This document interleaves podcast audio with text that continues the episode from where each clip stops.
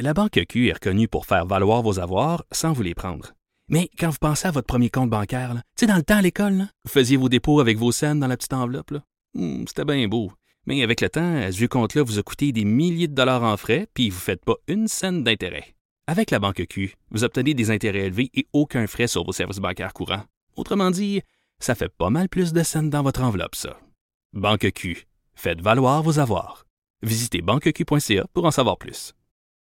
En attendant le point de presse du premier Justin Trudeau, on va parler du euh, nouveau PCU, du programme canadien d'urgence qui est entré en vigueur ce matin. Les demandes qui sont euh, qui sont euh, admissibles, si on veut, on peut faire les demandes à partir de ce matin sur le site internet canada.ca. Je sais que vous avez des questions, elles sont encore nombreuses sur l'admissibilité, les critères, etc. Gênez-vous pas pour nous écrire, on va en aborder quelques-unes au cours des prochaines minutes. 187 Cube Radio ou 1877 827 2346, c'est la messagerie texte et la ligne téléphonique ou par courriel le, studio à commercial, le cube.radio. On va en discuter avec Luc Godbout, que vous connaissez bien, qui est professeur titulaire et chercheur à la chaire de recherche en fiscalité et en finances publiques à l'Université de Sherbrooke. Monsieur Godbout, bonjour. Bonjour. Bon, peut-être d'abord, là, euh, résumer, euh, encore une fois, je pense que c'est nécessaire de le faire parce qu'il y a tellement d'informations qui sont, qui sont diffusées, qui sont véhiculées. Les gens, des fois, s'y perdent. La fameuse PCU, c'est quoi et ça s'adresse à qui? Bien, la fameuse PCU, il y a trois conditions à bien comprendre. D'une part, il faut cesser son emploi ou son travail autonome euh, à cause de la COVID. Donc, première condition, là, perdre son emploi, perdre son travail autonome à cause de la COVID, être inactif pendant 14 jours consécutifs afin de pouvoir faire la demande et, dans le passé, avoir gagné en 2019 ou dans les 12 derniers mois qui précèdent la demande 5 000 de revenus admissibles. Encore une fois, la plupart du temps, c'est des revenus d'emploi, c'est des revenus de travailleurs autonomes. C'est comme ça qu'on se qualifie. Une fois qu'on est qualifié, ben là, on a droit à notre prestation canadienne d'urgence de 500 dollars par semaine et on y a droit tant et aussi longtemps qu'on reste inactif. On peut y avoir droit pendant 16 semaines. Est-ce que c'est rétroactif, cette mesure-là, euh, M. Godbout? À partir de quelle date elle s'applique, même si c'est aujourd'hui que les gens peuvent faire la demande? C'est depuis le 15 mars. Elle est donc rétroactive au 15 mars et on va y avoir droit 16 semaines de suite, en autant qu'on reste toujours se qualifier à être sans, sans revenu de travail ou, sans, ou, être, ou être inactif. OK, je vais tout de suite avec une question qu'on a reçue par messagerie texte euh, d'Éric. Il dit Bonjour, voici ma situation. J'ai fait ma demande de chômage le 17 mars. Elle est toujours en révision à ce jour. On nous a dit que lorsqu'on avait fait une demande de chômage, on n'avait pas besoin de faire la demande d'aide d'urgence. Je l'ai fait quand même ce matin, vu que ma demande de chômage est toujours en révision. Est-ce que c'est une faute? Euh, Eric qui dit qu'il fait pas confiance au système et euh, qui donc avait peur de tomber entre deux chaises? Comment un cas comme celui d'Éric va être traité, M. Godbout? Normalement, si on cesse son emploi après le 15 mars et que notre demande s'en va euh, à canada.ca, on n'aurait pas eu le besoin de faire une demande particulière de PCU, il nous l'aurait euh, offerte automatiquement. Par contre, si on va sur le site et on voit qu'on est toujours en révision, en cas de doute, on peut faire une demande euh, aujourd'hui. Et ce qui va être important, c'est qu'évidemment, on ne reçoive pas et un chèque d'assurance emploi et un chèque de prestation canadienne euh, d'urgence pour la même semaine. Mais je pense que ça va, ces vérifications-là vont se faire quand même assez rapidement, mais c'était, c'était, c'était la chose à faire. Advenant le cas où quelqu'un, là, euh, disons comme Eric, le système ne se rend pas compte qu'il y, a un doublon qui est en train de se créer, quelqu'un qui recevrait les deux chèques, euh, on fait quoi? On en déchire un, on le met dans un compte de banque, on le retourne ou comment qu'on se gouverne dans, dans un cas comme celui-là? Ben, le, le mieux, le mieux, ce serait de, de, en tout cas, de pas le dépenser et penser qu'on qu'on qu'on a passé go à Monopoly, là, parce que il va avoir plusieurs années pour euh, pour faire les vérifications et vous le réclamer. Donc, le mieux, ce serait effectivement de le retourner, de pas l'encaisser. Euh, si c'est pour une même personne, une même semaine, il n'y a pas de doute. OK. La question de l'imposabilité de ce montant-là, euh, on a vu qu'il y a eu pas mal de tergiversations. C'était imposable, ça n'était pas imposable. Finalement, ce qu'on comprend, c'est que ce sera imposable, mais lors d'un prochain rapport d'impôt, c'est ça? C'est bien ça. D'après moi, dans la tête des fonctionnaires, ça a toujours été imposable parce que sinon, ça créait trop de, de soubresauts entre les différents programmes. Pourquoi quelqu'un qui aurait fait sa demande euh, d'assurance emploi le 12 mars aurait eu un chèque imposable et quelqu'un qui tombe dans la nouvelle prestation euh, aurait eu une prestation non imposable? Dans la tête du fonctionnaire, ça a toujours dû être imposable. Ça a mal été communiqué par les, décideurs politiques. Il y a dû, eux, une secousse, avoir une, une tergiversation. Est-ce qu'on le mettait ou non imposable? Là, la chose est claire, c'est c'est imposable. Par contre, quand ils vont nous envoyer le chèque au, début, on vous, allez avoir le plein montant de, la prestation et ce n'est qu'à la production de votre déclaration d'impôt qu'il va falloir l'ajouter. Comme on ajoute, on cumule l'ensemble de nos revenus, salaires, dividendes, etc. Là. Et donc là, ça va, ça va s'ajouter à ce moment-là. Et là, corrigez-moi si je me trompe, mais ce ne sera pas sur le rapport d'impôt qui, a été repoussé pour euh, le rapport d'impôt de 2009, ça va être sur l'autre de, l'année d'après, dans le fond. Tout à fait. Donc, ça va être donc c'est des revenus que vous allez avoir reçus en 2020. Ils vont rentrer dans votre déclaration de revenus de 2020 que vous allez devoir payer avant le 30 avril 2021. Donc, ça laisse quand même pas mal de temps aux gens pour euh, que les choses se clarifient. Et là, je comprends, M. Godbout, qu'on peut pas faire tout, euh, tous les cas de figure, mais quelqu'un qui se dit, moi, je veux essayer de prévoir euh, à, quelle hauteur je risque d'être imposé. Est-ce que quelqu'un, selon son salaire ou ses revenus usuels ou les revenus anticipés qui vont euh, reprendre au cours d'une année, est-ce qu'on est, capable de dire, ben voici à peu près quelle partie, moi, on va me demander de rembourser sur cette somme-là? Parce qu'il y en a qui, qui, rembourseront pratiquement rien. Là. Ceux qui ont, qui ont des faibles revenus, j'imagine, ne seront pratiquement pas ou pas imposés sur ce montant-là, d'autres qui le seront plus. Oui, c'est ça. C'est les, les, gens à faible revenu vont payer euh, une, part d'imposition qui est plus faible, qui pourrait être autour de 25% Et plus votre revenu augmente, si vous êtes rendu autour de, de, de 50, 60, 80 000 par année, ben, l'imposition fédérale provinciale globale va tourner autour de 40 45, 44, 45% Et euh, pour, pour ceux qui sont vraiment les plus riches, là, ça peut même aller jusqu'à 53 Mais euh, c'est vraiment sur la, la, déclaration annuelle qu'on va totaliser les revenus du, contribuable, qu'on va pouvoir le déterminer avec euh, plus de précision.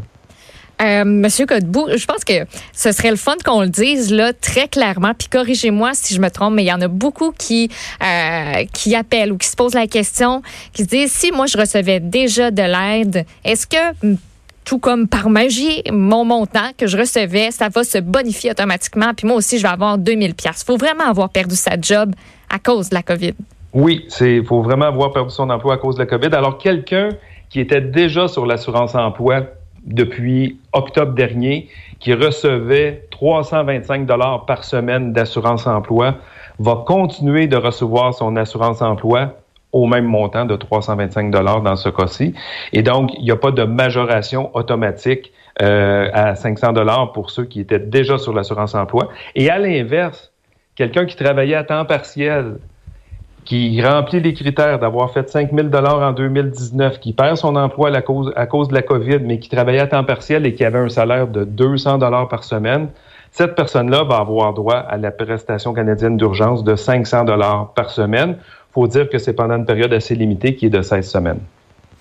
Donc, ça se peut qu'il y en a qui, qui ressentent une certaine injustice. S'il y avait une demande d'assurance emploi qui avait été faite euh, antérieurement, puis que vous avez juste un ben, le, 325, par exemple, alors que quelqu'un d'autre a 500, mais qui faisait pas nécessairement ce salaire-là, on comprend que ça peut créer, euh, dans, dans, la volonté d'agir rapidement, globalement, ça peut créer certaines iniquités. Oui, tout à fait. C'est, on a voulu agir vite avec un programme qui était pas, il n'y a pas mille conditions à savoir, mais si votre revenu est plus faible, une prestation plus faible, pour, désengorger l'assurance emploi, on est allé avec un montant forfaitaire de 500 dollars. Nécessairement, ce montant-là crée des injustices par rapport à ceux qui perdent leur emploi actuellement et qui auraient eu le maximum d'assurance emploi, c'est-à-dire autour de 575, eux tombent à 500, et quelqu'un qui aurait eu droit de l'assurance emploi en temps normal à la hauteur de 200 dollars eux, s'ils perdent leur emploi puis ils se qualifient, ils tombent à 500 dollars. Donc oui, il y a, en vouloir aller vite et en étant plus simple, on crée certaines, à certains égards certaines petites injustices. Ben, en même temps, M. Godbout, vous, vous suivez ça depuis tellement longtemps. C'est à peu près impossible de, de, ne pas créer des iniquités dans cette volonté-là d'aller d'aller rapidement. On peut pas créer un, un programme pan-canadien qui va toucher des millions de personnes en étant capable de prévoir chacune des subtilités. Puis, si on avait voulu faire sauter la machine, c'est exactement ça qu'il aurait fallu faire. Ah oui, exactement. D'ailleurs, c'était la crainte que si tout le monde basculait par million à, l'assurance emploi, la machine n'était pas conçue pour accueillir autant de demandes. C'est pour ça qu'ils ont, ont, procédé différemment, en, en, effet. Et là, on voit chaque jour les groupes ou les personnes ou les situations qui sont exclues, ben eux commencent à faire des représentations. Et là, on voit le politique réagir. Encore ce matin, aller jusqu'à hier, moi je disais, les, les gens, les petits entrepreneurs qui avaient fait le choix de se, de se rémunérer uniquement en dividendes, donc oui. actionnaire unique, qui se payait uniquement en dividendes, ils n'étaient pas admissibles. Et là, on disait, c'est clair, les règles sont là, c'est faut avoir cessé un emploi et euh, on se qualifie pas. Et là, ils viennent d'annoncer ce matin que euh, un, actionnaire d'une petite entreprise, euh, donc qui paie le petit taux d'impôt pour les entreprises, va, ça va devenir le dividende va devenir des, des comme un revenu d'emploi, ça va être des revenus qui vont se qualifier. Donc, suite à la pression euh, de, de, peut-être des fédérations canadiennes des entreprises indépendantes. Il y a eu des réactions et là, le, le politique change pour nous qui donnons de l'explication, c'est dur parce qu'il n'y a pas de règlement, les, les, éléments changent à chaque, jour. Euh, qui sont les autres oubliés? Là, parce que ça, cette question-là, des gens qui reçoivent des dividendes, on en avait beaucoup entendu parler. À votre connaissance, qu'il y a d'autres grands euh, groupes d'oubliés euh, pour lesquels vous pensez que le gouvernement n'aura pas le choix d'agir? À l'heure actuelle, la, situation la, plus nébuleuse, qui, au début, moi, je croyais que c'était couvert, puis là, ça semble plus être le cas, mais ça va sans doute le redevenir, c'est quelqu'un qui est déjà sur l'assurance emploi. Quelqu'un qui, depuis 45 semaines, est déjà sur l'assurance emploi. Il lui reste 3-4 semaines euh, d'assurance emploi à recevoir. Au terme de ça, s'il ne se trouve pas d'emploi, euh, il n'est pas actuellement admissible à, la prestation canadienne d'urgence parce qu'il faut cesser un emploi dans le cadre de la COVID. Il ne respecterait pas les autres critères. Et ça, c'est une zone nébuleuse là, parce qu'au début, on pensait qu'il automatiquement aurait eu droit à la prestation canadienne d'urgence. Les précisions sur le site de, de l'Agence du revenu du Canada semblent indiquer que non, mais ça me semble un peu un, non-sens là, que ces personnes-là, eux, n'arrivent pas à se qualifier puisqu'ils étaient déjà euh, ils, étaient déjà sur l'assurance emploi, alors que quelqu'un qui était déjà sur l'assurance euh, parentale, cette personne-là devient admissible à la prestation canadienne d'urgence. Donc, il y a cet élément-là qui va devoir être clarifié là, dans les, dans les, dès, dès que les règlements seront connus. Là. OK. Pour l'instant, le programme est pour une durée de 16 semaines. Ce qu'on comprend, c'est que les gens doivent refaire une demande à chaque mois? Pour le moment, c'est ça. Euh, ce matin, en voyant les demandes arriver, on a le sentiment que les gens vont devoir faire un petit geste à chaque mois pour dire oui, je n'ai pas eu de, je, je, suis resté inactif et donc j'ai droit pour le prochain mois au chèque. Il semble que oui, il va falloir faire un petit geste comme ça, mais tant qu'on ne change pas de conditions, qu'on ne devient pas actif, une fois qu'on a été qualifié, on va le rester pour les 16 semaines. Une question que bien des gens se posent, est-ce que c'est compliqué? Je ne sais pas si vous avez eu l'occasion d'aller faire un tour. Moi, j'ai commencé le, cheminement ce matin, mhm. juste voir l'environnement, quoi ça avait, de, euh, ce dont ça, avait l'air. Est-ce que c'est très complexe comme procédure? On, me dit que non. Euh, je me sentais un peu gêné le matin de faire comme vous puis de dire on va aller surcharger. Ouais, c'est ça, moi aussi, j'ai arrêté un moment donné. J'avais une petite gêne. Euh, j'ai un collègue qui l'a fait, puis il m'a dit non, non, tout va bien, c'est vraiment simple et en, quelques temps. Et c'est sûr que quelqu'un qui n'a pas vraiment droit à la, PCE, euh, à un certain moment, il faut arrêter parce que c'est vraiment une vraie demande qu'il faut faire. Et ça semble être simple quand même. Là. La ligne téléphonique aussi, les échos que, que j'ai eus, là, ça, se passe, ça se passe relativement bien, sauf quelques personnes qui, qui aimeraient ça parler à une vraie personne, pas à juste quelque chose d'automatisé. Ah, ouais. ouais. On nous dit aussi, donc, euh, mais, mais tant mieux si ça va bien, euh, parce que c'était vraiment le, l'aspect administratif qui était le plus inquiétant autour de, de, de, ce programme-là. Parfait. Bon, on va se laisser, M. Godbout, parce que le premier ministre euh, Justin Trudeau qui, qui va faire son point de presse. Merci, ça a été fort éclairant. Au plaisir, au revoir. Aujourd'hui, c'est un anniversaire.